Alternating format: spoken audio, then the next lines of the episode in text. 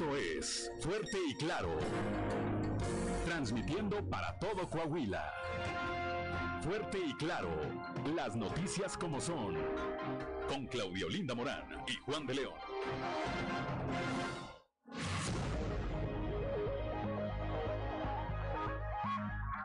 Son las 6 de la mañana, 6 de la mañana con 9 minutos que no se le haga tarde. Claudia Olinda Morán, muy buenos días. Muy feliz año, Claudia Olinda Morán. Muy buenos días, Juan, y muy feliz año para ti, tu familia, todos nuestros compañeros de trabajo y la audiencia que nos acompaña a esta hora de la mañana en donde las temperaturas son frías en la mayor parte del territorio coahuilense. En Saltillo, 0 grados, Monclova 1, Piedras Negras menos 2, Torreón 4 grados, General Cepeda menos 2, Arteaga 2 grados, Ciudad Acuña menos 2 grados, Musquis menos 1, San Juan de Sabinas menos 3 grados, San Buenaventura 1 grado, Cuatro Ciénegas 1, Parras de la Fuente 2 y Ramos Arispe menos 1 grado centígrado. Pero si quiere conocer a detalle el pronóstico del tiempo para Saltillo y todas las regiones del estado, vamos con Angélica Acosta.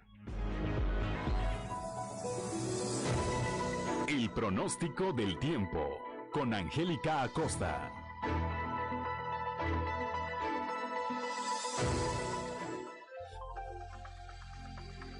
Hola, hola, ¿qué tal amigos? ¿Cómo están? Qué gusto me da saludarlos. Año nuevo, eh, mes nuevo, vida nueva, que todo esto sea una oportunidad de mejorar y, de reinventarte. ¿Cómo estás? Mi nombre es Angélica Cosa y estoy lista para darte los detalles del clima. Este fin de semana pasado, bueno, el año pasado, tuvimos la entrada del Frente Frío número 17, el cual nos trajo un descenso de temperatura. Poco a poco se irá recuperando el termómetro. Te invito a que estés súper bien informado. Saltillo, para el día de hoy se espera una máxima de 22 grados, mínima de 11. Durante el día vamos a tener eh, un cielo soleadito, vamos a tener un cielo claro, sin embargo se va a sentir ligeramente fresco, abrígate por favor por la noche. Un cielo totalmente claro, la posibilidad de precipitación 1%, excelente. Vámonos hasta Monclova, máxima para Monclova de 23 grados centígrados, mínima de 3. Durante el día mucho solecito, vamos a tener un cielo claro, se va a sentir agradable, va a estar rico y por la noche un cielo totalmente claro. 0% la posibilidad de lluvia ahí para Monclova. Nos vamos hasta Torreón, Coahuila, máxima de 22 grados, muy similar la condición climatológica, mínima de 8. Durante el día vamos a tener una buena cuota de sol, va a estar rico, va a estar agradable y por la noche un cielo principalmente claro. De igual manera, la probabilidad de chubasco para Torreón totalmente nula. Excelente, Piedras Negras, atención, sigue fresco, ¿eh? Ahí para Piedras Negras máxima de 17 grados, mínima de 3. Durante el día vamos a tener periodo de nubes y sol, se va a sentir fresco y por la noche un cielo parcialmente nublado. Muy, muy frío por la noche, toma tus precauciones, por favor.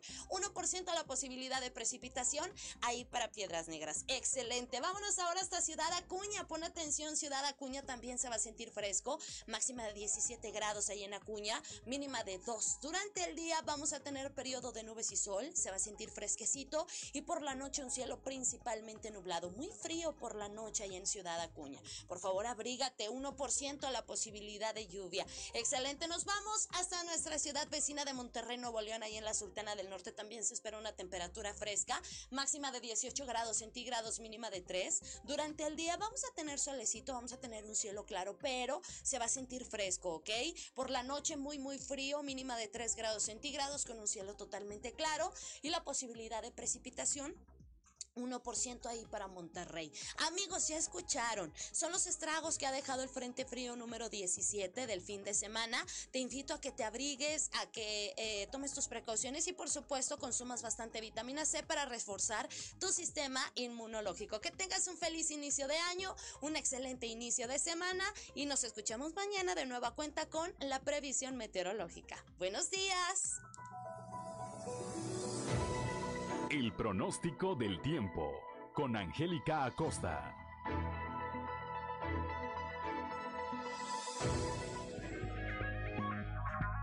Son las 6 de la mañana, 6 de la mañana con 14 minutos, hora de ir con Ricardo Guzmán a las efemérides del día. 1, 2, 3 o'clock, 4 o'clock, rock. ¿Quiere conocer qué ocurrió un día como hoy? Estas son las efemérides con Ricardo Guzmán. Un como hoy, pero de 1782, nació Juan José de los Reyes Martínez, el Pípila, héroe de la independencia mexicana, que quemó la puerta de la Alhóndiga de Granaditas, en Guanajuato, para permitir la entrada de los insurgentes el 28 de septiembre de 1810. También, el 3 de enero pero de 1870, inició en Nueva York, Estados Unidos, la construcción del puente de Brooklyn, ideado por el ingeniero John Augustus Roebling para unir el barrio neoyorquino con Manhattan. Y un día como hoy, pero de 1875, murió el enciclopedista y lexicólogo francés Pierre Larousse, quien desde 1863 hasta su muerte redactó y editó el Gran Diccionario Universal, base de la editorial que ayudó a fundar.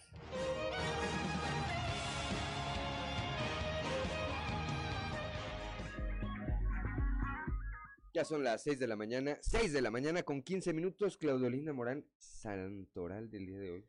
Hoy celebran su santo quienes llevan por nombre Antero, Florencio, Salvador, Daniel y Basilio. Bueno, Salvador, Florencio, conocemos a muchos. Chava, Chava, mi amigo aquí en Saltillo, le mando un saludo. Florencio Siller, el exalcalde de Frontera. ¿Quién más? ¿Basilio? Basilio. Basilio, tuve un compañero en vanguardia, Basilio Lucio ahí del área de, fotomecánica. ¿Qué otro? Y Daniel. Y Daniel, bueno, pues Daniel, muchísimos Danieles. A todos ellos y a todos los que tengan algo que celebrar el día de hoy, por supuesto, les enviamos un saludo con afecto y celebren, celebren con las precauciones necesarias. 6 de la mañana con 16 minutos, vamos al mundo de los deportes con Noé Santoyo. Resumen Estadio con Noé Santoyo.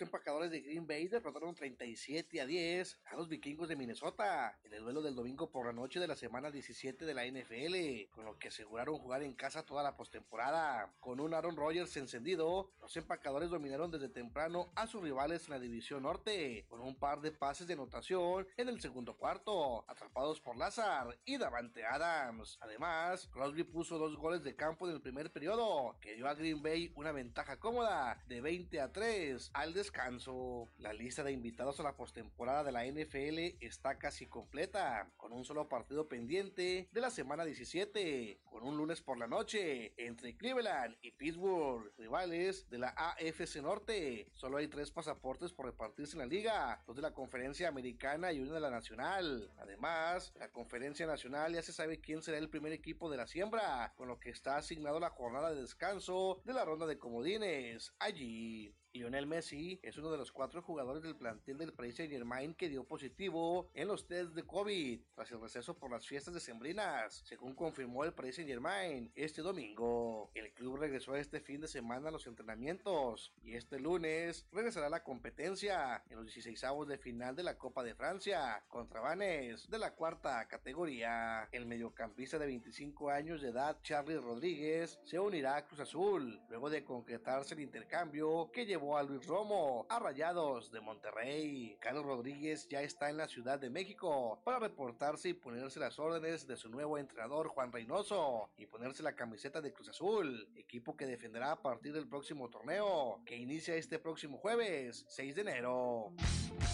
Resumen Estadio con Noé Santoyo.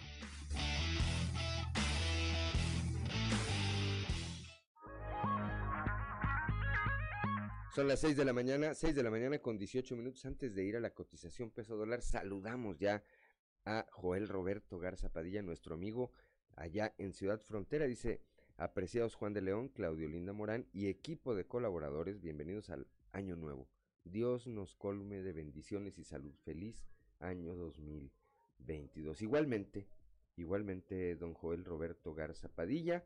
Y la frase que nos obsequia el día de hoy dice, el principio del éxito es amar y confiar en la persona que ves en el espejo cada mañana.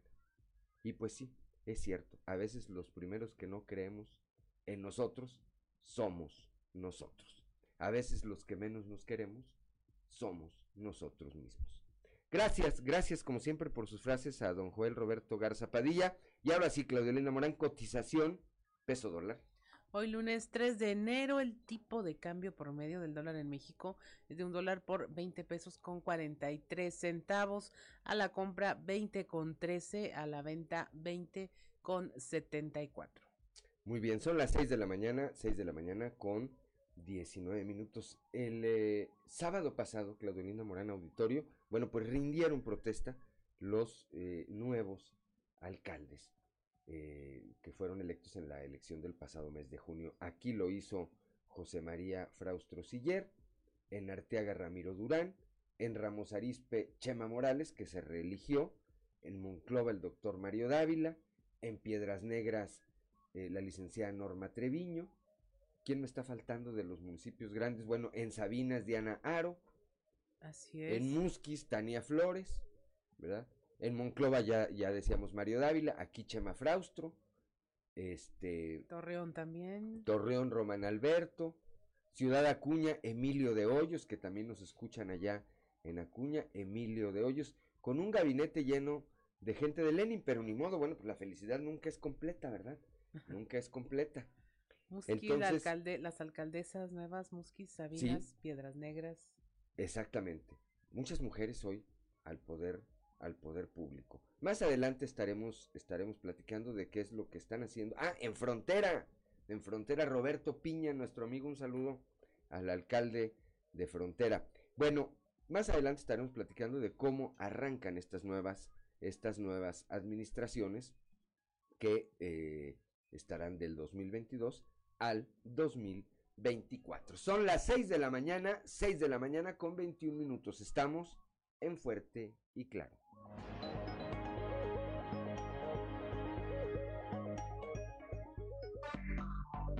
Enseguida regresamos con Fuerte y Claro.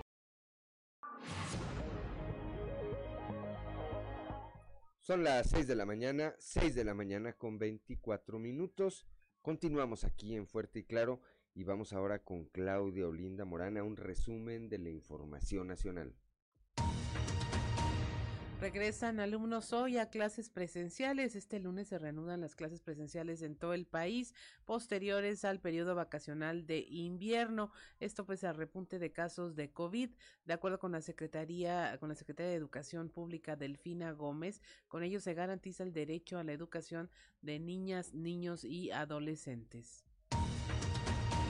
Suma México 10.864 nuevos casos de COVID y, 116 muertes en 48 horas. Se agregaron al reporte estos más de 10.000 contagios, de acuerdo con el informe de la Secretaría de Salud. La Ciudad de México, el Estado de México, Nuevo León, Guanajuato, Jalisco, Tabasco, Puebla, Veracruz, Sonora y San Luis Potosí son los 10 estados con la mayoría de casos de COVID. Llama el ISTE a su personal a prepararse ante la cuarta ola de COVID. El instituto envió a las direcciones de los hospitales generales, regionales y del centro y de centros médicos eh, una circular a fin de que se preparen para este repunte de nuevos casos y hospitalizaciones. Tamaulipas y Veracruz, el Frente Frío deja a 193 mil usuarios sin luz. La Comisión Federal de Electricidad eh, se comprometió ya a, eh, normalizar el suministro eléctrico de los usuarios afectados, esto por efectos del Frente Frío.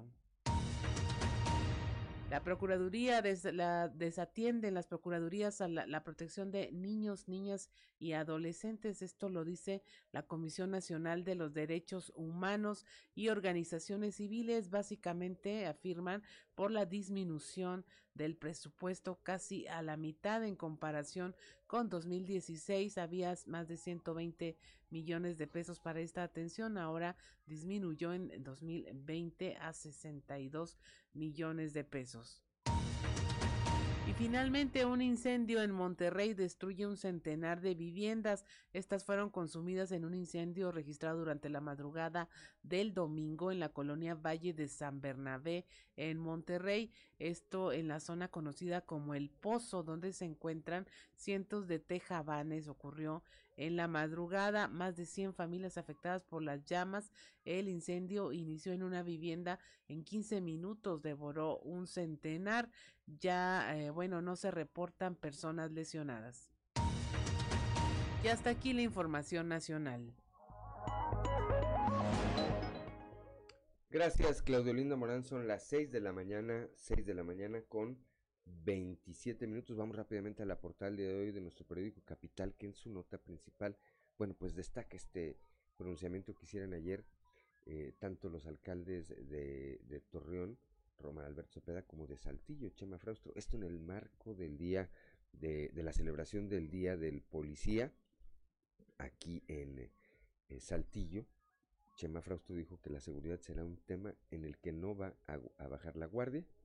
Allá Román Alberto pues se pronunció en el mismo sentido, pero además el gobernador Miguel Riquelme, que estuvo ayer entregando equipo táctico y unidades, anunció el regreso, el retorno a Torreón del grupo de reacción. Más adelante, más adelante tendremos los detalles de esta información. En la Autónoma de Coahuila, el rector, el ingeniero Salvador Hernández Vélez, bueno, pues indicó que están a la espera del presupuesto de este año para planear los pagos. Hay que eh, pues recordar que a finales del año pasado se, se registró ahí una crisis que fue salvada rápidamente porque pues no se les había pagado la quincena ni a trabajadores, ni a jubilados, ni a pensionados. Se tardaron allí un par de días, se hizo el pago, pero no significa que esto haya resuelto, que se haya resuelto esta eh, situación que se vive por la falta de presupuesto federal. Aquí en Saltillo, el eh, tesorero municipal, el licenciado Juan Carlos Villarreal, exhortó, hizo un llamado ayer a la ciudadanía a aprovechar, aprovechar los descuentos que están ofreciendo por pronto pago de este impuesto. Hay que recordar que los impuestos que pagamos van directamente a obras y servicios que nos benefician a los ciudadanos. Esto lo digo yo, no lo dice el tesorero. El obispo de Saltillo ayer, Monseñor Hilario González García, hizo un llamado a todas las instituciones que ofertan propuestas de trabajo para que éste sea dignificado, ya que con ello, dijo, la feligresía podrá tener paz interior y sobre todo paz social. Aprovechó también eh, el obispo para desearle una felicitación, enviarle una felicitación a los alcaldes, a las nuevas autoridades municipales que tomaron eh, posesión el fin de semana en los 38 municipios de nuestro estado. Por cierto, ya decíamos, aquí lo hizo Chema Fraustro, en Sabinas Diana Aro, en Ramos Arispe Chema Morales que repitió, en Piedras Negras la licenciada Norma Treviño, en Arteaga Ramiro Durán, en Torreón Román Alberto Cepeda, en Monclova Mario Dávila, en Musquis Tania Flores, entre, entre muchos otros. 6 de la mañana, 6 de la mañana con 30 minutos, vamos ahora a nuestra columna en los pasillos.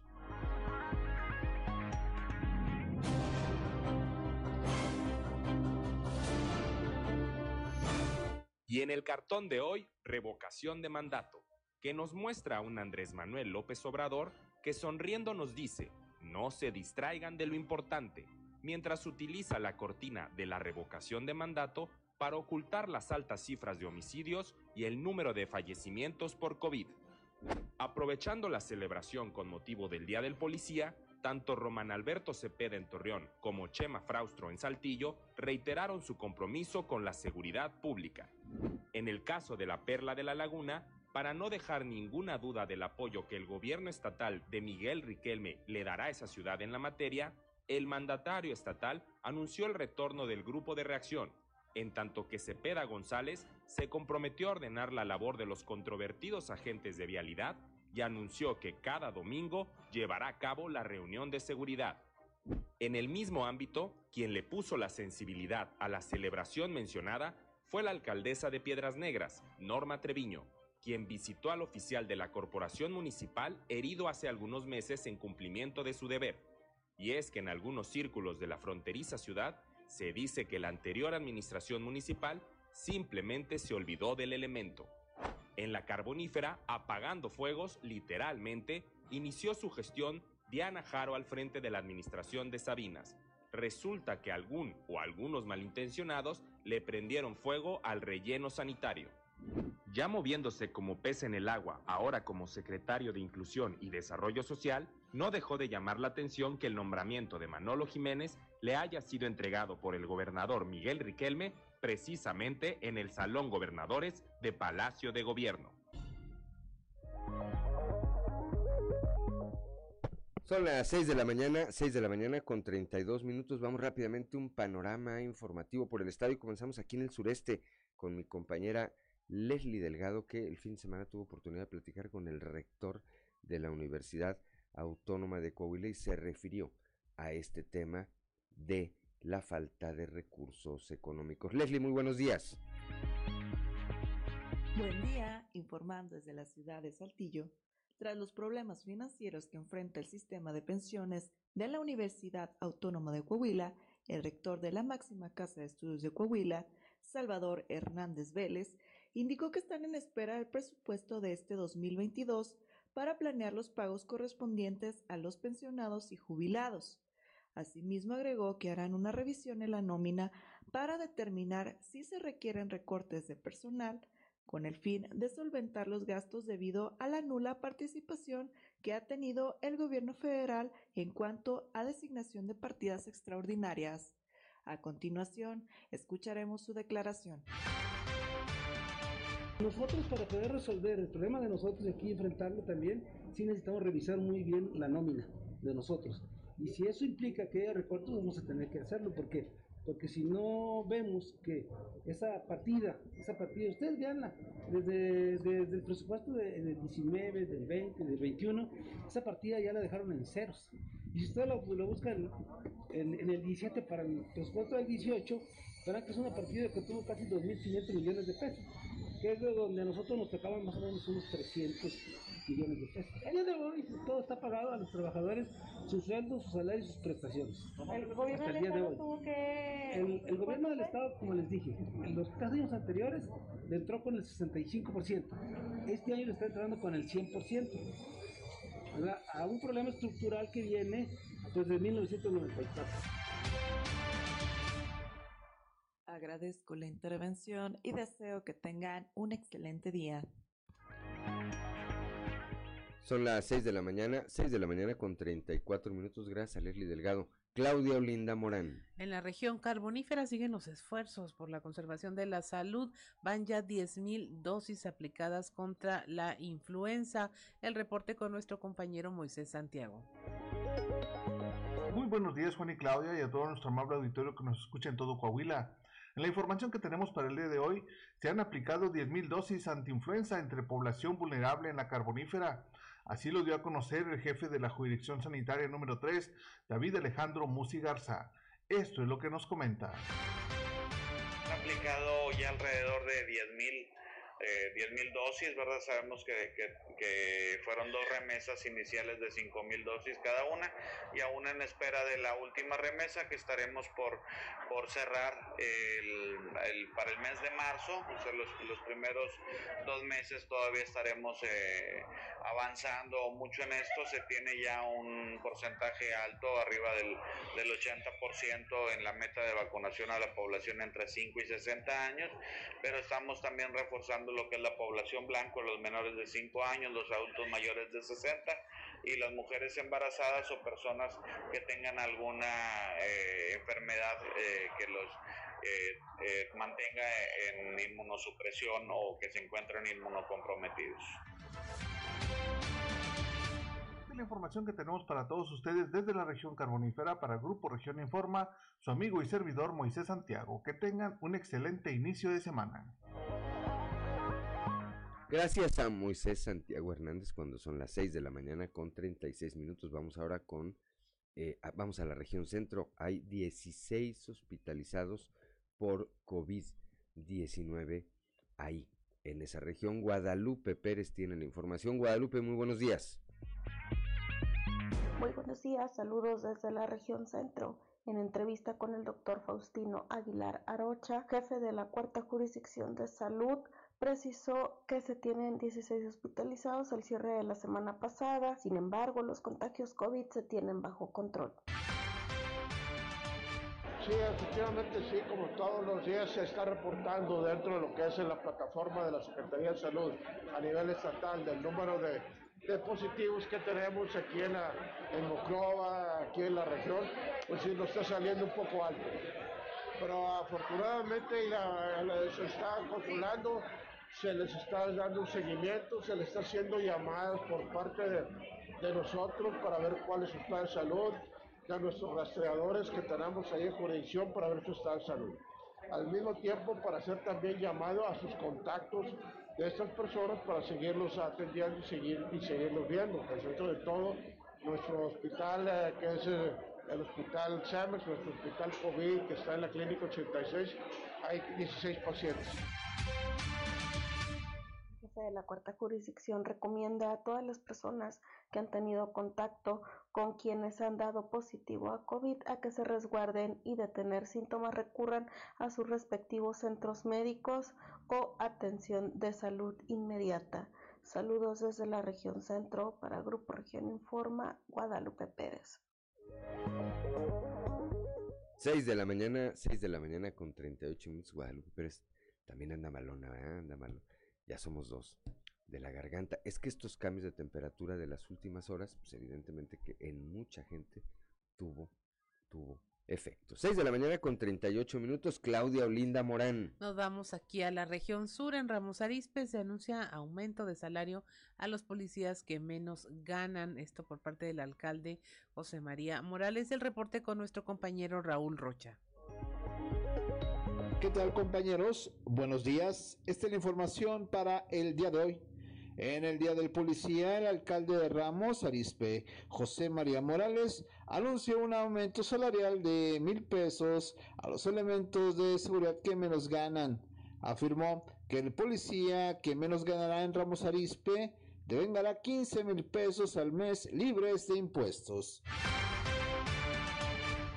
Y yo quiero decirles el día de hoy, primero, que cuentan con nuestro apoyo por tres años más que seguiremos invirtiendo en seguridad pública, que seguiremos eh, trabajando para que nuestra seguridad cada vez sea mejor en Ramos Arizpe, que en esta gran tarea de la seguridad pública tenemos un gran aliado, como lo es nuestro gobernador, el ingeniero Miguel Ángel Riquelme Solís, y que trabajaremos de la mano, Estado, municipio y federación, para poder ir mejorando nuestros índices eh, delictivos y obviamente ir mejorando la seguridad a lo largo y ancho de Ramos.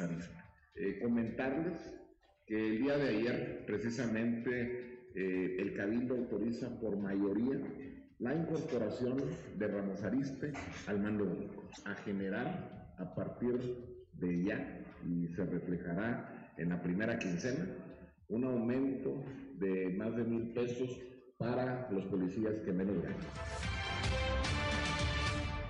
Esta es la información para el día de hoy. Buen día. Gracias, gracias a nuestro compañero Raúl Rocha cuando son las 6 de la mañana, 6 de la mañana con 40 minutos, que no se le haga tarde. Estamos aquí en Fuerte y Claro.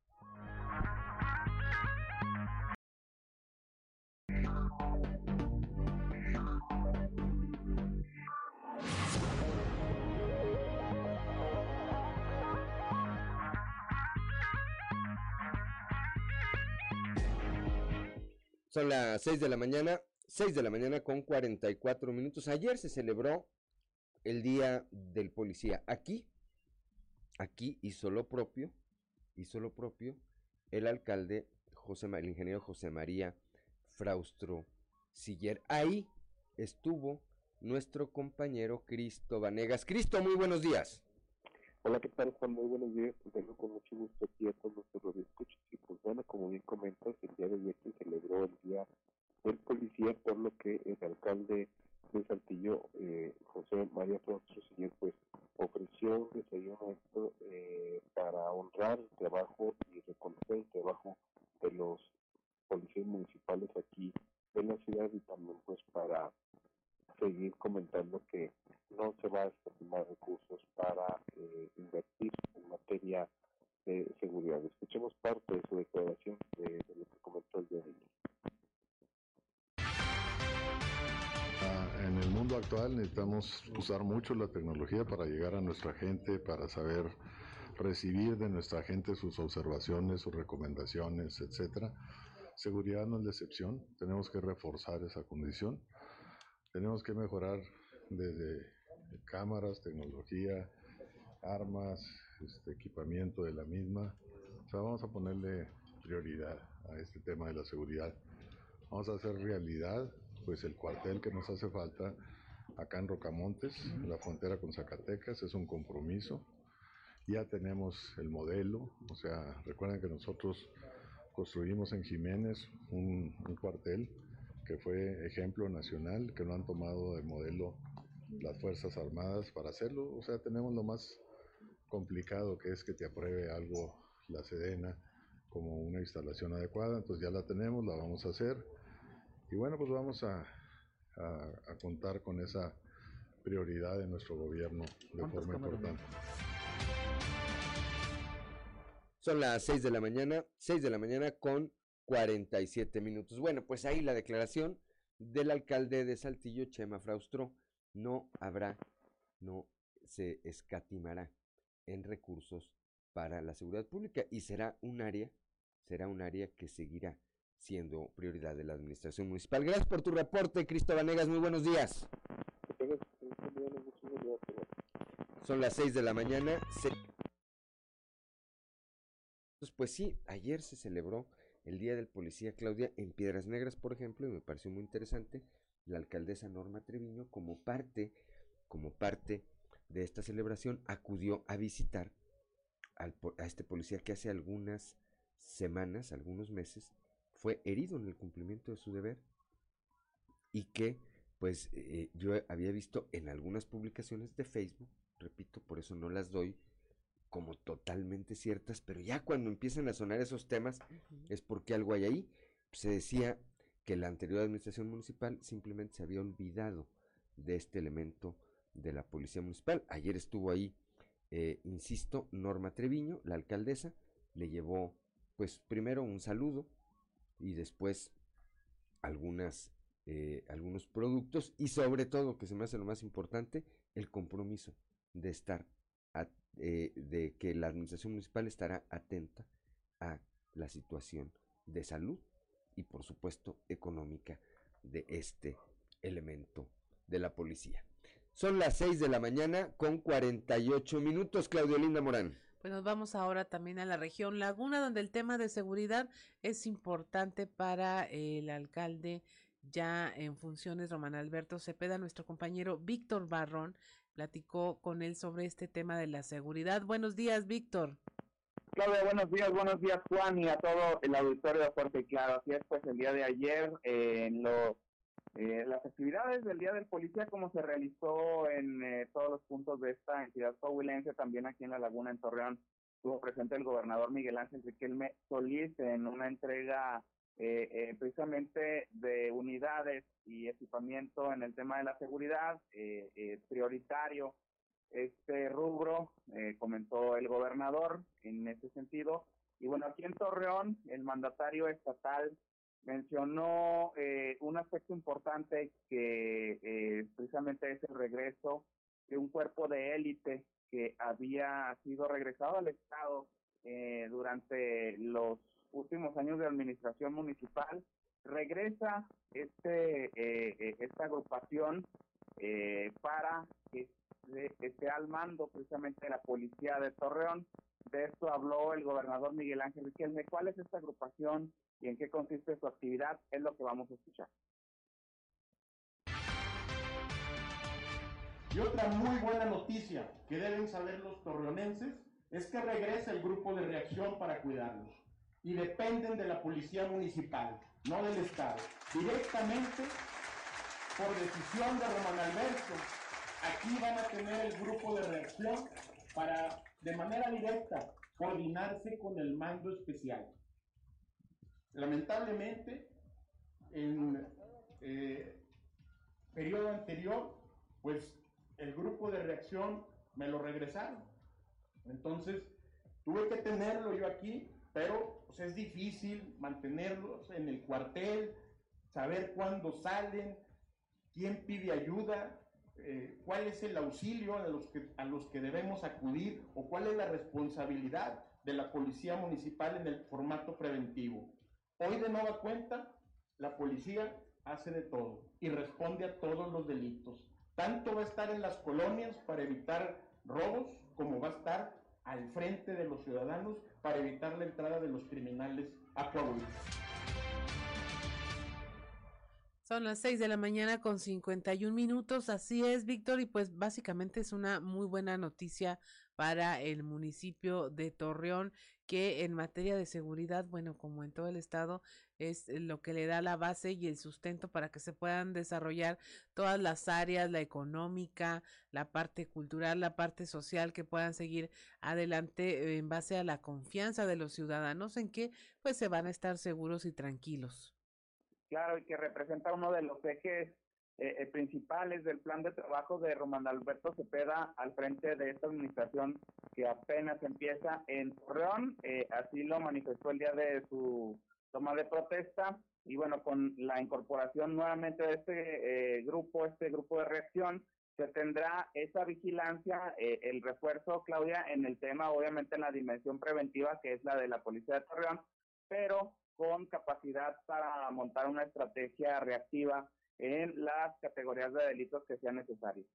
Así es, ahí es cuestión también de que hay una conurbación entre ciudades y eh, es necesaria la actuación de un grupo de este tipo que, eh, como bien dices, eh, reaccione. Hay temas preventivos, hay temas de colaboración, pero finalmente también lo que marca la diferencia es que se pueda ejecutar una acción por parte de las autoridades policiales para atender cualquier emergencia, cualquier situación eh, que se pueda dar. Esto es, contención finalmente.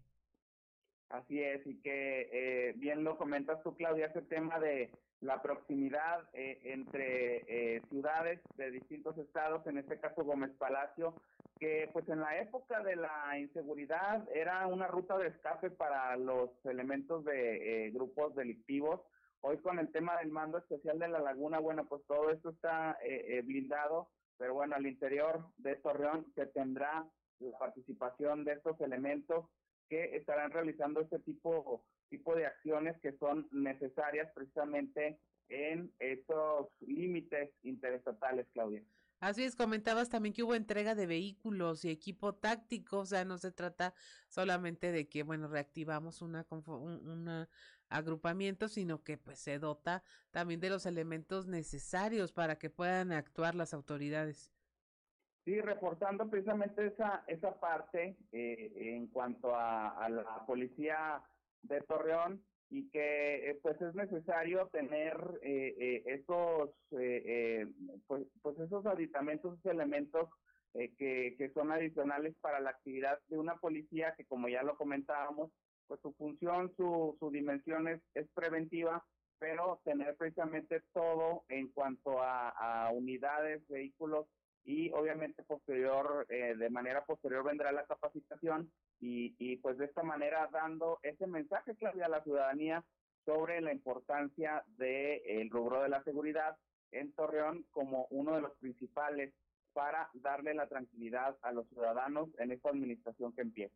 Así es, Víctor, y pues definitivamente será, como dicen, el remedio y el trapito y eh, finalmente es un uno de los rubros más importantes para el municipio, la región y para todo el estado. Muchas gracias, Víctor, por tu reporte. Que tengas una excelente jornada. Claudia, muy buenos días a todos. Un saludo. Son las seis de la mañana con cincuenta y cinco minutos. Estamos en Fuerte y Claro. Regresamos.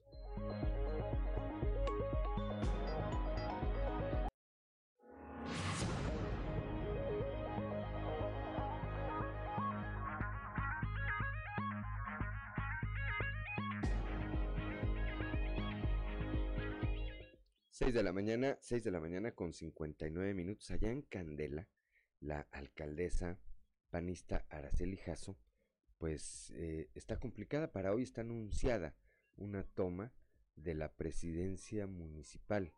Y es que en la primera junta de Cabildo, la alcaldesa puso a votación los nombres de personas que ocuparían los puestos de tesorero y contralor y los regidores de oposición se los rechazaron. Eh, y es que, a ver, la gente en esos municipios tan pequeños saben quién es cada quien, ¿verdad?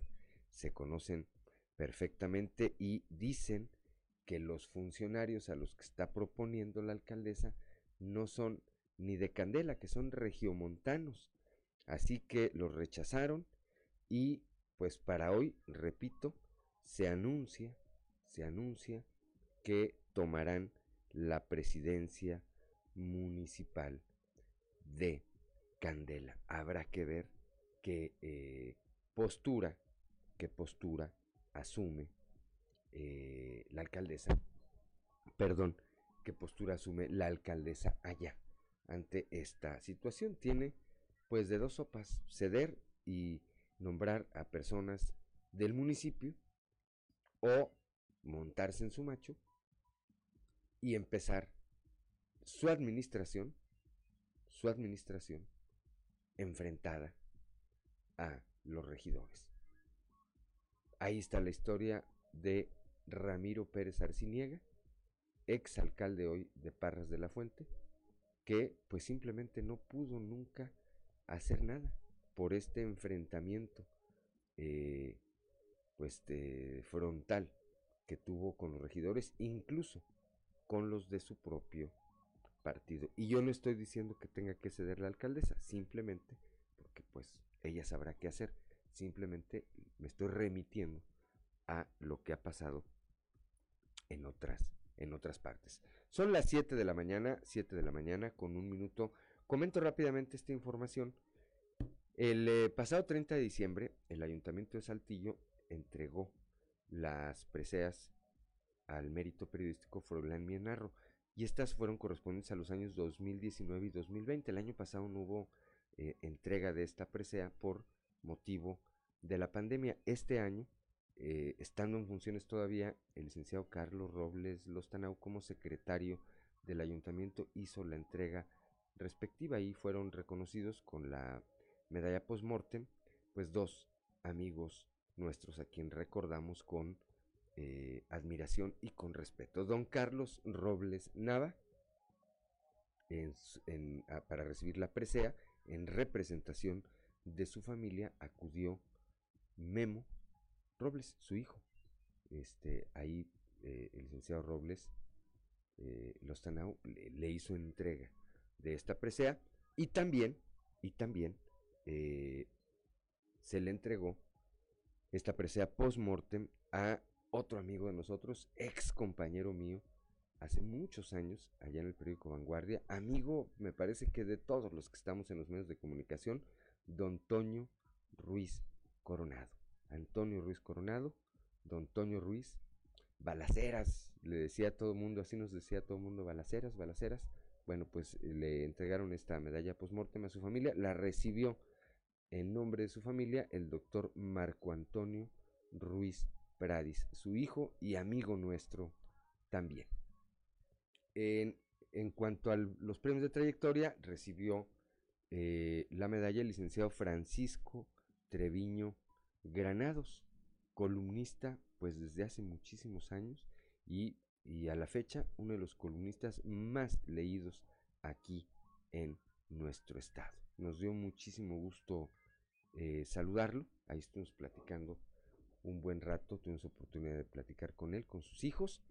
Y eh, luego está mal que uno hable de uno, pero la otra presea le fue entregada a su servidor que pues cumplo ya cerca de 34 años de estar eh, incursionando y aprendiendo aquí en el tema de los medios de comunicación.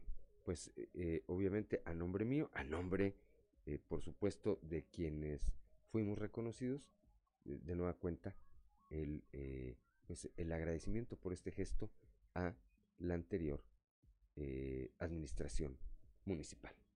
Son las 7 de la mañana, 7 de la mañana con 4 minutos. Claudia Olinda Morán. Continuamos, tenemos un uh, audio de esta información.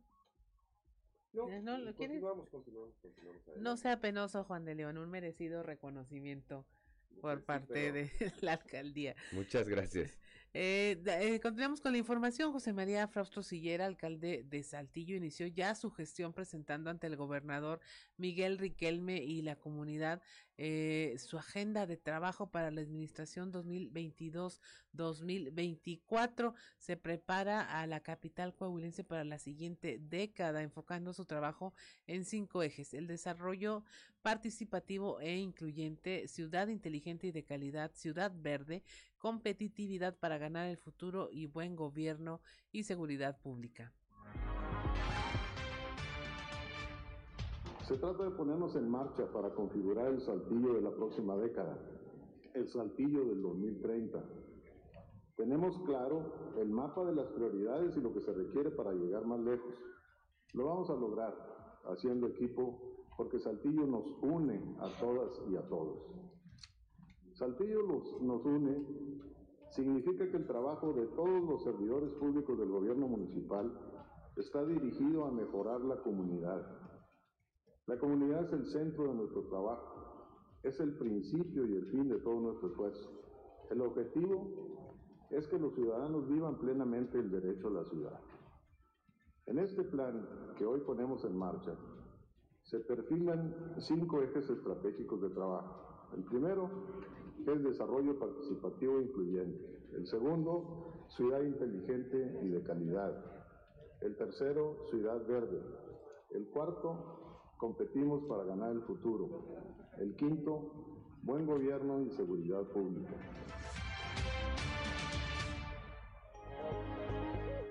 Son las 7 de la mañana, 7 de la mañana con 6 minutos. Bueno, comentábamos que el fin de semana eh, pasado se dieron las tomas de protesta de las nuevas autoridades municipales en los 38 municipios de nuestro estado. En Torreón, en Torreón hizo lo propio Román Alberto Cepeda. Escuchemos. ser alcalde de esta maravillosa ciudad significa un gran compromiso. Indiscutiblemente es el honor y también la responsabilidad más grande que puede tener un torreonense. Lo tengo claro, no les voy a fallar. Durante el proceso electoral nos dimos a la tarea de construir una campaña de propuestas, escuchamos las necesidades reales de las personas, puerta por puerta, platicamos con miles de familias, quienes nos expusieron su sentir sobre lo que esperan de sus autoridades y sus principales demandas. Además, en este ejercicio Trabajamos con foros temáticos en materia de seguridad, servicios, infraestructura, bienestar y recibimos miles de propuestas de académicos, especialistas, líderes de sectores, cámaras empresariales, ambientalistas, organizaciones de la sociedad civil, así como de ciudadanos interesados en participar y hacer valer su opinión. Son las 7 de la mañana, 7 de la mañana con 7 minutos, Claudio Linda Morán. En Piedras Negras, la alcaldesa Norma Treviño presentó también sus seis ejes rectores principales de lo que será su administración 2022-2024. Ahí engloba salud, educación, medio ambiente y seguridad, entre otros.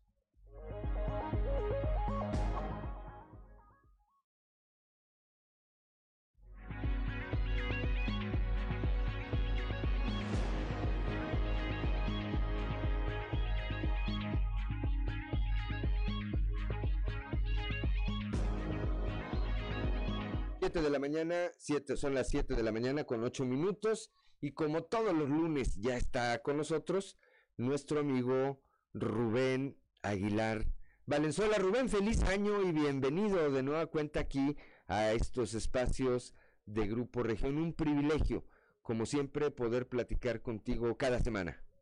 Pues eh, un, privilegio para mí estar con ustedes, Juan. Este feliz uh, año que lleno de buenas cosas para ti, para todas las personas de, Grupo Región y que, que nos están escuchando ahora. Pues mira, eh, ahora quisiera comentar en, el mes de diciembre eh, dos eh, dirigentes políticos, uno en Alemania y otro en Chile, se hicieron el, pues del, poder. En, el caso de Chile, Boric, este, joven de 35 años que gana la presidencia. Cuando asuma la presidencia en marzo del próximo año tendrá, de, este año, perdón, tendrá 36 años. Y en el caso de Alemania, Scholz, eh, que quedó como primer ministro, él del Partido Socialdemócrata, para sustituir a la extraordinaria Angela Merkel, que estuvo en la Cancillería alemana por 16 años. Y los dos eh, están, se vienen de la izquierda, uno siempre militando en el Partido Socialdemócrata, en el caso del alemán, Y en el caso del chileno, un joven que se eh, forma, que ingresa a la política a partir del movimiento estudiantil, de la calle, y que a partir de la lucha de la reivindicación de intereses estudiantiles uh, ingreso después a la política y pues ahora este, ha sido electo presidente de Chile. Y los dos tienen una nueva, un nuevo aporte del discurso desde la izquierda. Eh, es muy interesante eh, su seguimiento, que en particular por los temas que yo manejo, ah, pues estoy estudiando este, este discurso.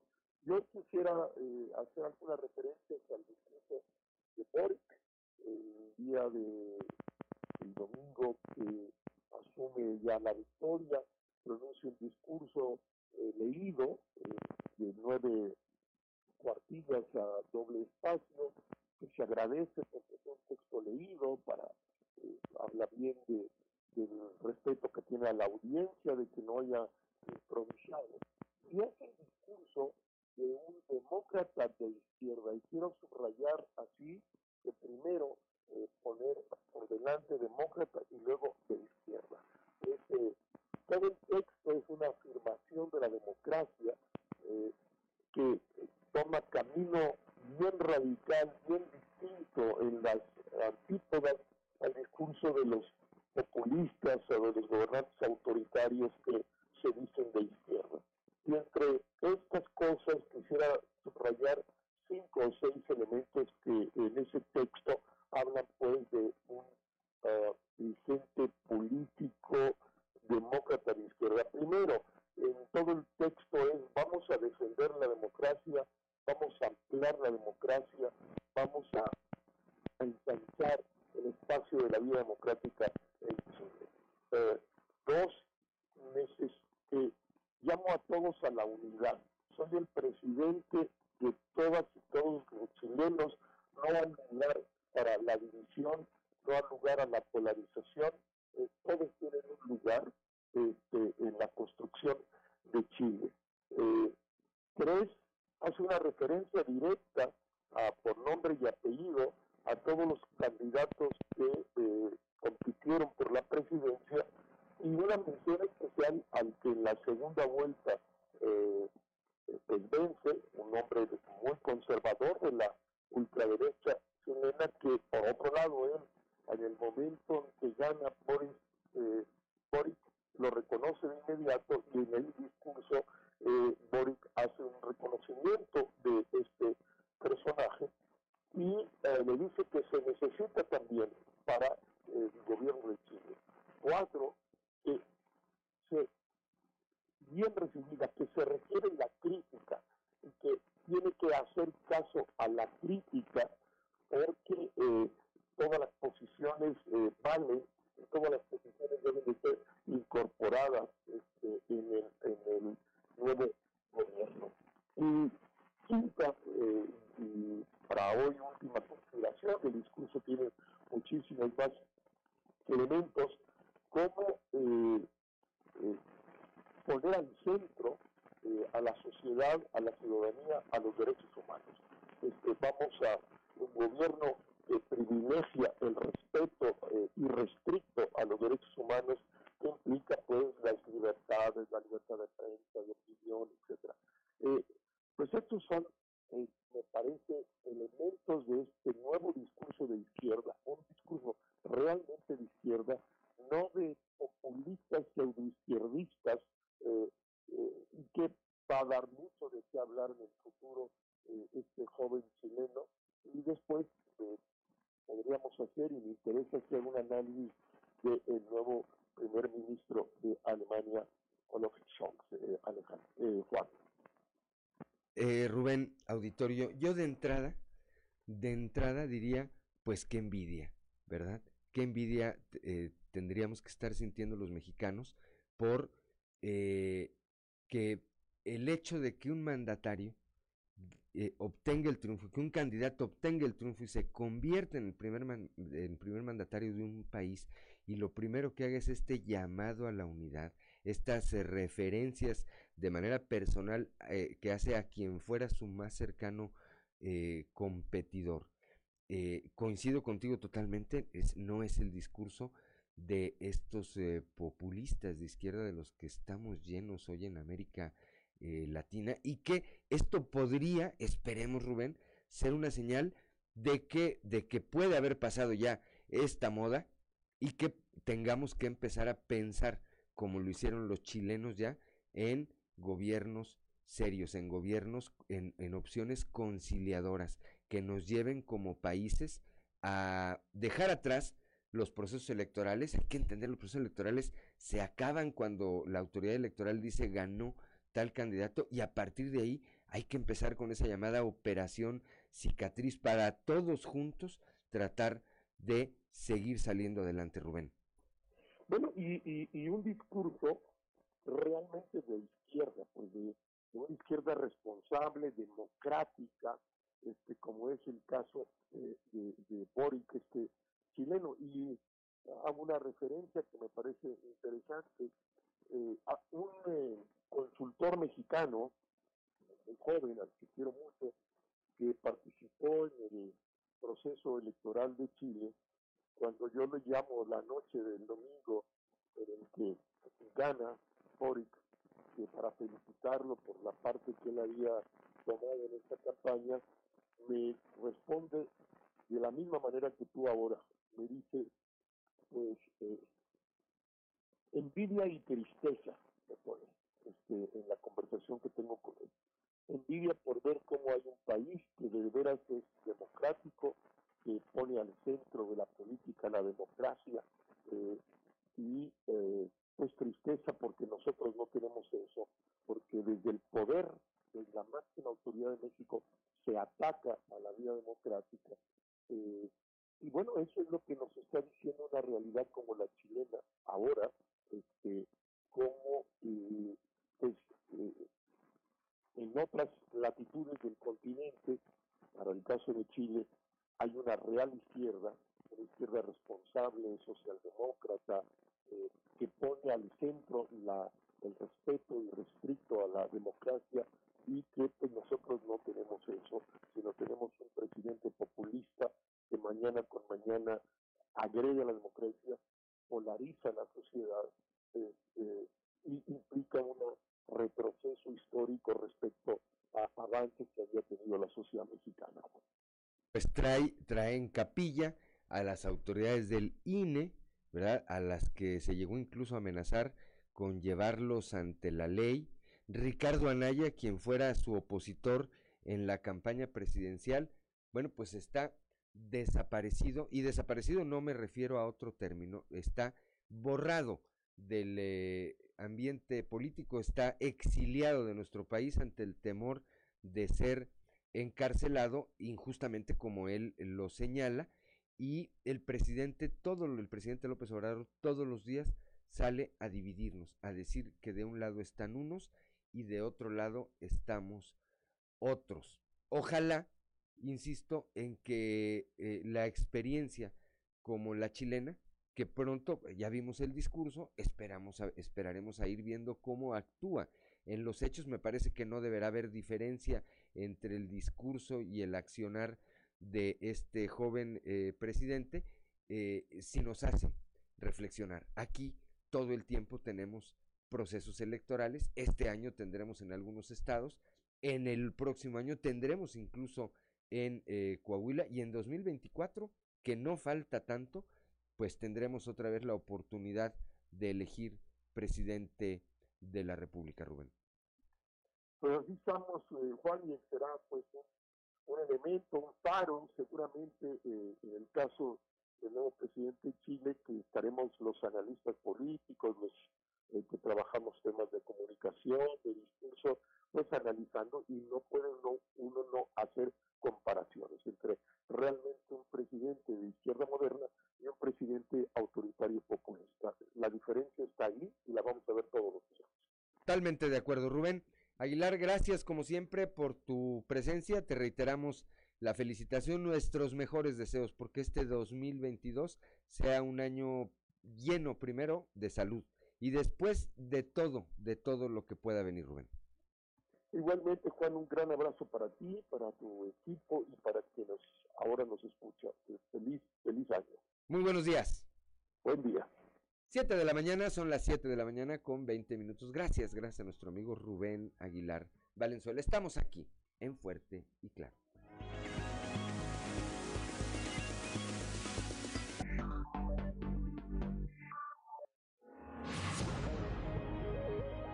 Son las 7 de la mañana, 7 de la mañana con 24 minutos desde Monclova, desde la capital del acero, ya está en la línea telefónica, como todos los días, nuestro compañero y amigo periodista Toño Zamora. Toño Zamora, feliz año nuevo, feliz 2022. Igual, igualmente, mi Juan, feliz año nuevo, este Claudia, feliz año nuevo, pues a toda la gente que labora ahí en el grupo, pues este, que la pasen bien y que este 2022 pues sea mucho mejor que, el año pasado, ¿no? Que al final de cuentas nos trajo a todos este, ajetreados con el tema de la pandemia. Fíjate, Juan, que eh, en Candela la presidenta municipal, Charlie Jasso, inició su administración con el pie izquierdo. Primero trató de, de meter a Chalecum, o sea, a fuerza a su contralor y a su tesorero, pero se lo rechazaron en su primera junta de cabildo también. ¿Por qué? Pues por la sencilla razón de que ambos personajes no son de Candela, ambos personajes no son de Coahuila, eh, son de Monterrey y esa fue razón suficiente para, para decirle a doña Cheli que, que siempre no, que, que el código municipal es muy claro en ese sentido, de que tiene que ser, pues si no del municipio, cuando menos del Estado, y, y, pues los dos no reúnen ninguna de estas características. En Monclova, Mario Alberto Dávila Delgado, en una reunión con policías, adelantó que próximamente iniciará la construcción de un edificio que albergará eh, eh pues una especie de academia, pues por llamarle de alguna manera, eh, donde se capacitará los elementos no solo locales, Juan, sino de las diferentes corporaciones de los municipios de la región centro. Dijo que en breve platicará con el gobierno del estado y también con la federación para pues para que suelten eh, sea tripartita esta la construcción de este de este centro de, operativo y hablando de operativo Monclova y Frontera tal y como aquí lo mencionamos Juan están dentro de, de, del mando único. Ayer en Monclova llegó quien se encargará de la cuestión operativa, eh, que será subdirector eh, de, la Policía Municipal de Monclova. Y pues bueno, con esto ya las cosas vuelven, o las aguas vuelven a su cauce y todo en santa paz. En San Buenaventura, el alcalde Hugo Lozano pues también eh, hizo su, su toma de protesta en un ejido, recordando tal vez que cuando inició eh, en los temas sociales y demás, fue el primer eh, lugar donde con amigos eh, llevaron eh, satisfactores para ahí, para los, los habitantes de esa población, ropa, etcétera, etcétera, etcétera, ¿no? Entonces, por ahí está el rollo. Y aparte, se habla mucho de que, por ejemplo, eh, el Manolo Martínez estuvo, el secretario de Desarrollo Social estuvo en Monclova en la toma de protesta en representación del gobernador, que, que también este el Blas, eh, el, tesoro, el secretario de Finanzas, Blas este, Flores, estuvo también en, en, San Buenaventura, y esto augura que las cosas van bien, por ejemplo, San Buenaventura, pues lana, Muclova, obra y además este la pues la manera de hacer mejor mejor las cosas con la presencia de estos dos funcionarios estatales, Juan.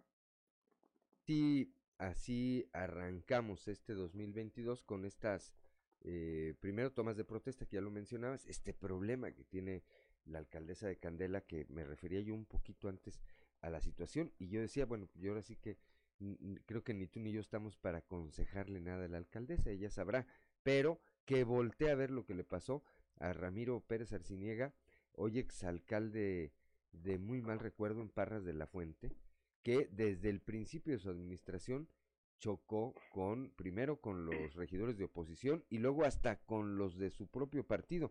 Y eso lo llevó a tener un gobierno que simplemente, simplemente no tuvo ningún impacto positivo para la ciudadanía, Toño.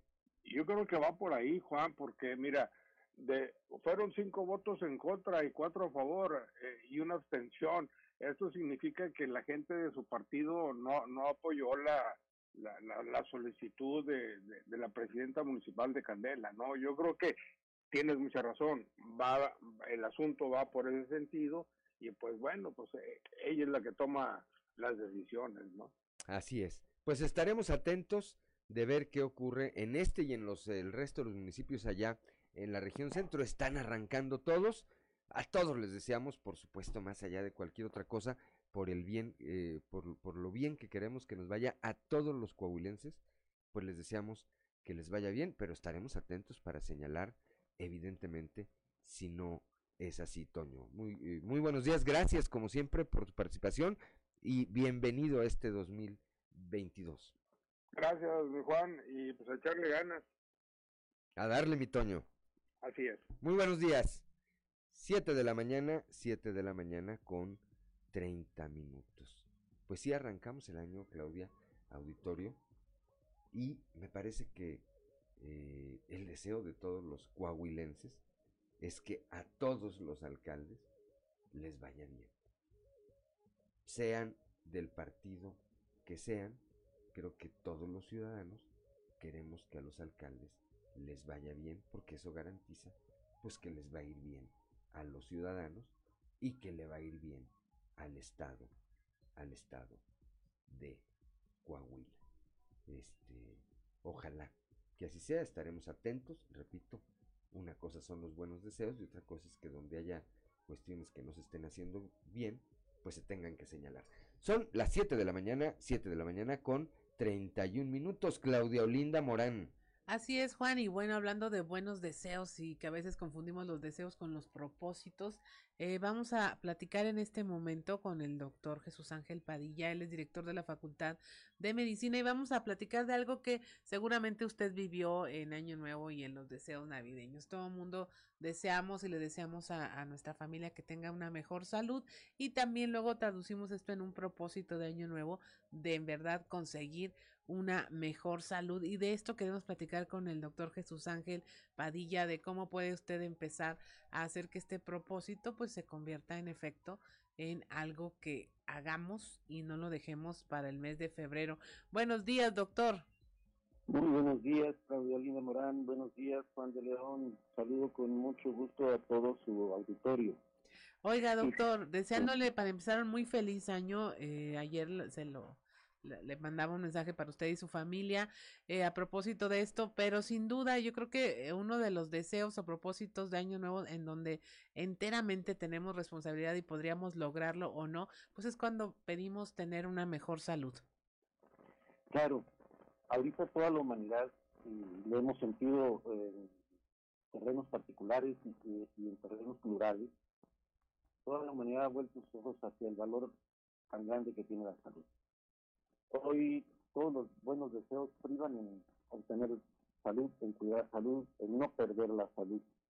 Y es algo muy, muy importante, pues por el contacto que hemos tenido, la sacudida emocional, la sacudida epidemiológica que nos dio el coronavirus. Eh, sabemos que los padecimientos que son comorbilidades del coronavirus o aquellos pacientes que tienen enfermedades crónico-degenerativas como obesidad, hipertensión, diabetes. En, ellos es especialmente agresivo el virus. De tal manera que podemos hacer mucho para tratar de disminuir el impacto de este flagelo y también para enfrentar la vida con amor propio, con autoestima, con seguridad en sí mismo, con el deseo de superación queriendo ese templo del alma que se llama cuerpo, dándole el valor que tiene. Si a nosotros nos falta fuerza de voluntad, pues hay que tomar pedacitos de fuerza de voluntad de la gente que nos quiere para, por respeto a ellos, cuidar nuestra humanidad. somos nosotros los mexicanos un ente muy valioso para la humanidad, nuestro ingenio es grandísimo, pero también tenemos algunos rasgos que nos hacen ser especialmente vulnerables. Por ejemplo, a mí no me da. A mí me hace los mandados. Yo no voy a enfermar de eso. Y eh, eso realmente nos pone en el tocadero. Tristemente encontramos gente que todavía hoy día no acepta la existencia de la enfermedad y no acepta el acceso a la vacuna. Hacemos un llamado fuerte para que tengamos conciencia de que vivimos una realidad mm, que nos ha estado moviendo el piso, que nos ha estado sacando de nuestro balance eh, en todos los sentidos y que necesitamos unir fuerzas para salir adelante de este flagelo. Sabemos también que eh, con la fuerza de las vacunas y por haber padecido mucha gente sin darse cuenta, inclusive el coronavirus, eh, estamos encontrando que hay una disminución en las tasas de mortalidad, de hospitalización y de uso de ventiladores. Pero esto es mucho más notorio en aquellos pacientes que son sanos, que no tienen otras enfermedades y que se vacunaron. A ver, a, esa parte iba, a esa parte iba, doctor, discúlpeme que lo interrumpa, aprovecho para saludarlo y, y, desearle también un feliz año. A esa parte iba. Sí hay por un lado eh, todo este tema de la vacunación, hay que vacunarnos. Ahí está, el COVID-19 ya es innegable que está aquí y los estragos que está causando. Pero a mí me parece de igual importancia eso a lo que usted se refiere, que tengamos una cultura de cuidarnos, porque cuando nos da COVID y traemos problemas de sobrepeso, de hipertensión, de triglicéridos, de colesterol y de algunas otras cosas provocadas por una eh, alimentación inadecuada o mala, pues eso nos pone prácticamente, prácticamente en el riesgo de estar mucho más graves o incluso hay que decirlo también porque hay que decirlo con esa claridad o incluso hasta perder la vida, doctor. Así es, Juan. Tienes toda la razón. Ah, ah, ponemos un, acento en, en este tema porque hemos pensado tradicionalmente que las enfermedades crónico-degenerativas no se previenen. Y lo que ha pasado es que no las hemos prevenido de forma adecuada. Nosotros ahora sabemos que todas las enfermedades crónico-degenerativas, o la mayor parte de ellas, tienen un tronco común, que es una enfermedad inflamatoria silenciosa generada por nuestros hábitos alimentarios, por el sedentarismo y por el manejo del estrés. De tal forma que si nosotros eh, nos aplicamos a corregir estos tres factores importantes, eh, soslayo la genética, que en ella todavía no podemos hacer nada, pues y somos hijos de, pera, no podemos ser manzanas. eh, pero en esos, en esos otros tres factores podemos incidir muy positivamente. Totalmente. Mire, yo ahora sí que yo no soy nadie para andarlo anunciando usted, doctor, porque no necesita usted que lo anuncien.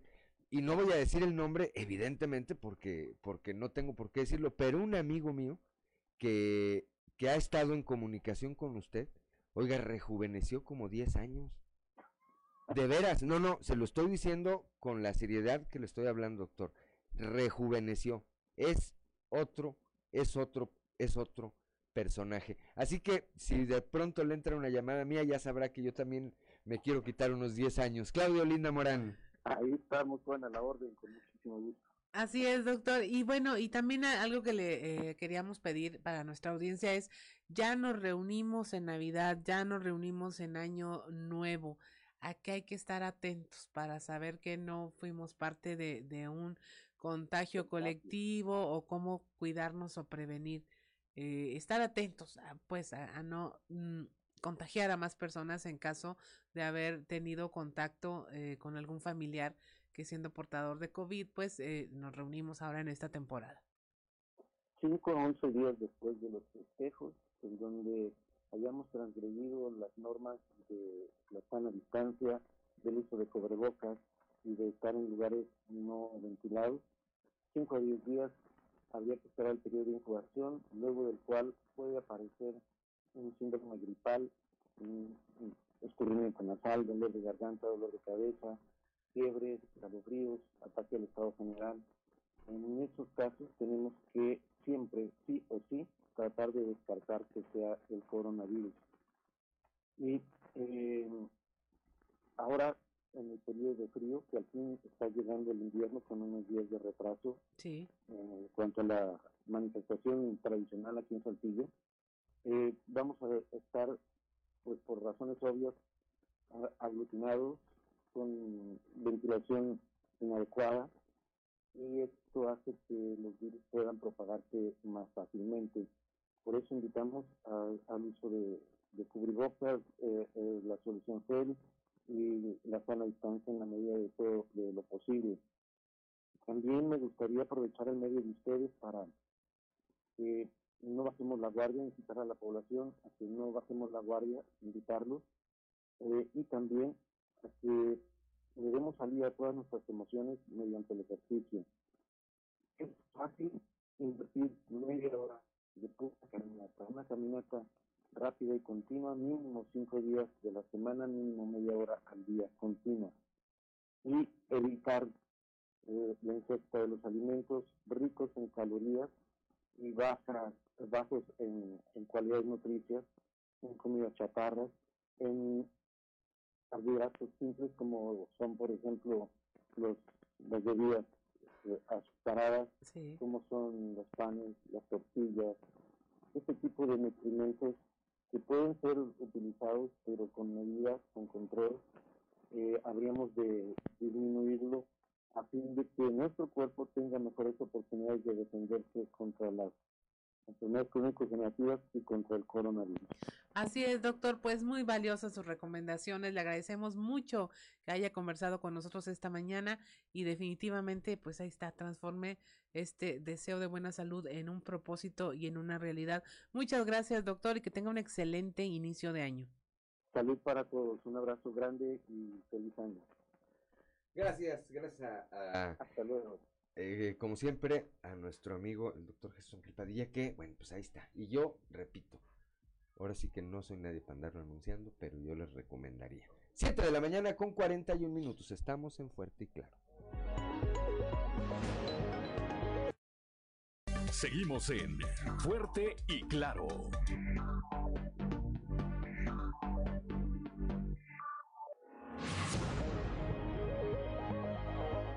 Son las 7 de la mañana, 7 de la mañana con 46 minutos. Vamos rápidamente con Alberto Borman y algo que vale la pena leer. Algo que vale la pena leer con Alberto Borman. Excelente jornada, estimado amigo Juan de León y amigos Radio Escuchas. Mil gracias por su sintonía. ¿Cómo les fue de fiesta de fin de año? Y bueno, pues esperemos que seguramente dentro de los propósitos de este 2022 uno de ellos sea leer. Con frecuencia el secreto para atender al llamado a la lectura implica que podamos reconocer ciertas características fundamentales de un buen libro. Porque bueno, pues aquí no le ha pasado que comenzamos con mucho entusiasmo la lectura y si ésta no logra atraparnos como debiera, la dejamos estancada a la deriva del tiempo. Un hecho demostrado es que para leer hay que hacerlo con el tipo de libros que nos gustan. De lo contrario, la elección de un mal ejemplar puede transformar el placer en tedio. De ahí que hoy compartiremos con usted algunos consejos interesantes al momento de escoger una buena lectura para que cumpla con ese propósito de leer más este 2022. Primero, hay que buscar que sea digerible. La narrativa debe llevar un ritmo que marque por sí solo la lectura paso a paso. Un libro que superada las 50 páginas no logra atrapar al lector, salvo honrosas excepciones, debe desecharse. Hay tantos libros y es tan poca la vida como para desperdiciarla con las malas obras. Luego, que al ir avanzando la lectura se asimile, tanto en el cerebro como en las emociones del ser, que ponga nuestros sentimientos, reflexiones y pensamientos a flor de piel o de razonamiento, y esto es que nos haga pensar, dudar, llorar, sentir miedo o ánimo. Y para concluir, que la obra en su conjunto, una vez terminada, nos deje un buen sabor de boca.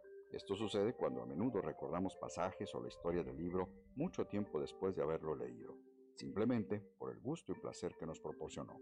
La lectura debe provocar una clara experiencia estética, producir un cierto estado emocional y entregar una bien definida percepción cognitiva. Es entonces cuando sabemos que la lectura tiene valor.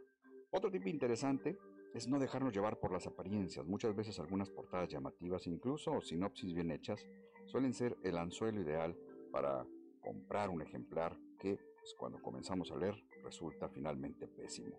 Para evitarlo hay que aprovechar que una gran cantidad de editoriales ofrecen en sus sitios de internet el primer capítulo del libro gratis o incluso algunas aplicaciones de los celulares comparten breves avances que nos dan una idea de cómo se desarrollará la obra, de cómo es el estilo del escritor. Estimado lector, deseo que este 2022 sea colmado de muchas satisfactorias lecturas. Agradezco como siempre la gentileza y amabilidad de su sintonía y nos escuchamos. Dios mediante la próxima semana cuando de nueva cuenta tengamos lista la recomendación de algo que vale la pena leer. Recuerde, en estos tiempos de monopolio digital y tecnológico, leer un libro es hacer revolución.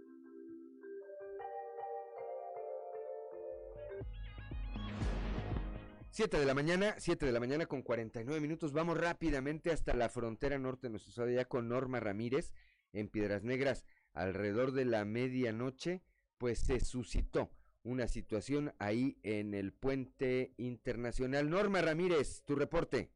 Sí, muy buenos días, Juan. Excelente inicio de año. La información, efectivamente, a las 12 de la noche, 11.45 aproximadamente, se empezaba a ver ya un gran acumulamiento de migrantes, eh, de eh, gran eh, mayoría hondureños, ahí a las afueras de lo que sería el puente internacional número 2, aquí en Piedras Negras, primero por el área de aduana y posteriormente ya en el área del puente internacional. La administración de Eagle Pass, la administración de puentes de Eagle Pass cerró por espacio de una hora el puente internacional número 2 o Camino Real, como se le conoce, ante la amenaza de un numeroso grupo de migrantes que solicitaban asilo político, dejando en fila a miles de paisanos que retornaban a Estados Unidos tras pasar las fiestas de Sembrina con sus familias en México.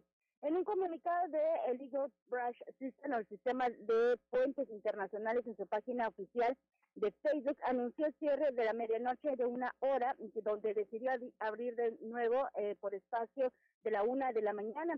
Los migrantes se instalaron en la zona centro, a pocos metros del puente internacional número dos. Algunos de ellos lograron cruzar el puente internacional número dos, pero ya del lado americano los estaban esperando y para retornarlos inmediatamente a nuestra zona fronteriza.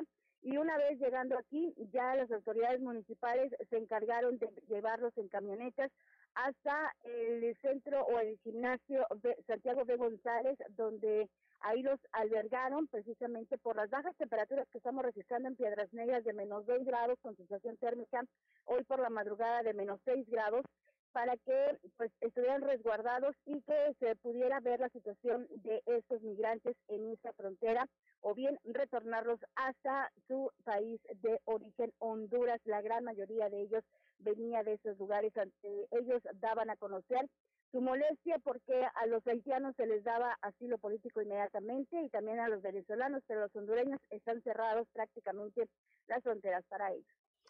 Poco antes de estas celebraciones eh, y de estos días de asueto con motivo de las fiestas de Navidad y de Año Nuevo, Grupo Región eh, publicó un trabajo precisamente de nuestra compañera Norma Ramírez, de la situación de eh, que se vive allá en esa frontera con el tema de la migración. Y decía ahí, es un problema que está a punto de estallar. Bueno, pues eso estuvo a punto de pasar anoche. Estaremos pendientes, Norma, a ver qué más sigue ocurriendo en torno a este tema en particular, pero a todos los que tengan que ver con el municipio. Gracias, como siempre, por tu reporte tan completo.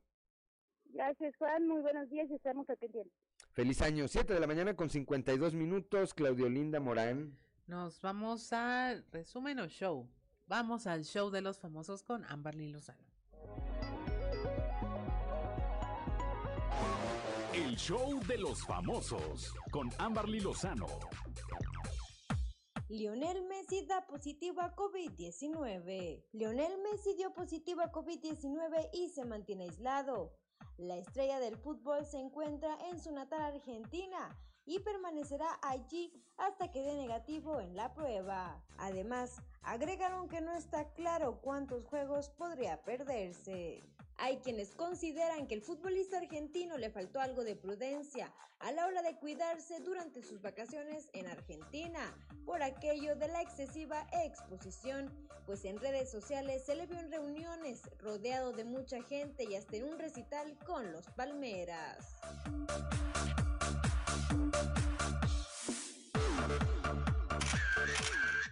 Dayanara Torres, ex esposa de Marc Anthony, asegura que encontró un nuevo gran amor. La ex reina de belleza puertorriqueña, Dayanara Torres, asegura que el amor llegó a su vida en el curso de 2021, sin revelar su identidad. La modelo y actriz agradeció por las enseñanzas y lecciones aprendidas, por las maravillosas oportunidades y el trabajo que siempre recibió con agradecimiento, por las amistades y su familia que siempre apoyan y la hacen crecer con más valentía y por continuar con salud. Asimismo hizo mención de su familia y sus hijos, así como de un nuevo ciclo de vida lleno de valentía, fe y confianza en Dios, pero llamó mucho más la atención que finalmente agradeció por el gran amor que llegó a su vida en el curso del año.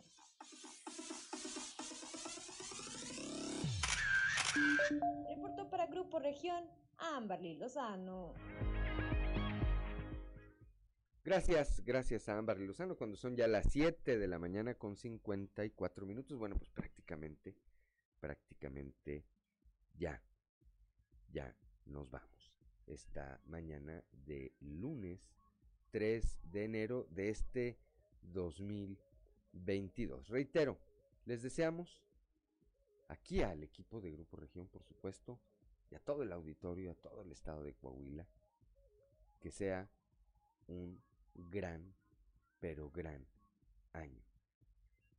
Que nos traiga primero muchísima salud. Creo que es la mercancía más cara en estos tiempos. Primero salud, trabajo y un poquito de dinero, ¿eh? que nunca estorba. Amor, dice Ricardo López. No, amor, ya estamos. Yo, yo estoy, ya estoy full ahí. ¿Tú, Claudia? ¿También? ¿O amor? Pero eh, me gustó mucho en el sentido eh, que nos decía en la mañana nuestro eh, fraseólogo de cabecera. Amarnos a nosotros Sí, mismos. ese, primero. ese es el bueno, porque ese nos ayuda para nosotros. Y si tú estás lleno, puedes dar amor. Si no tienes nada, no puedes dar no, lo que no tenemos. Ricardo López, amor también. Ricardo Guzmán también. Yacao Cieli, Cristian. Ahí los vemos. Enamoriscados, como dicen. Gracias, gracias eh, por acompañarnos. Les recuerdo que Fuerte y Claro es un espacio informativo de Grupo Región, bajo la dirección general de David Aguillón Rosales. Yo soy Juan de León y le deseo que tenga usted el mejor, el mejor de los años.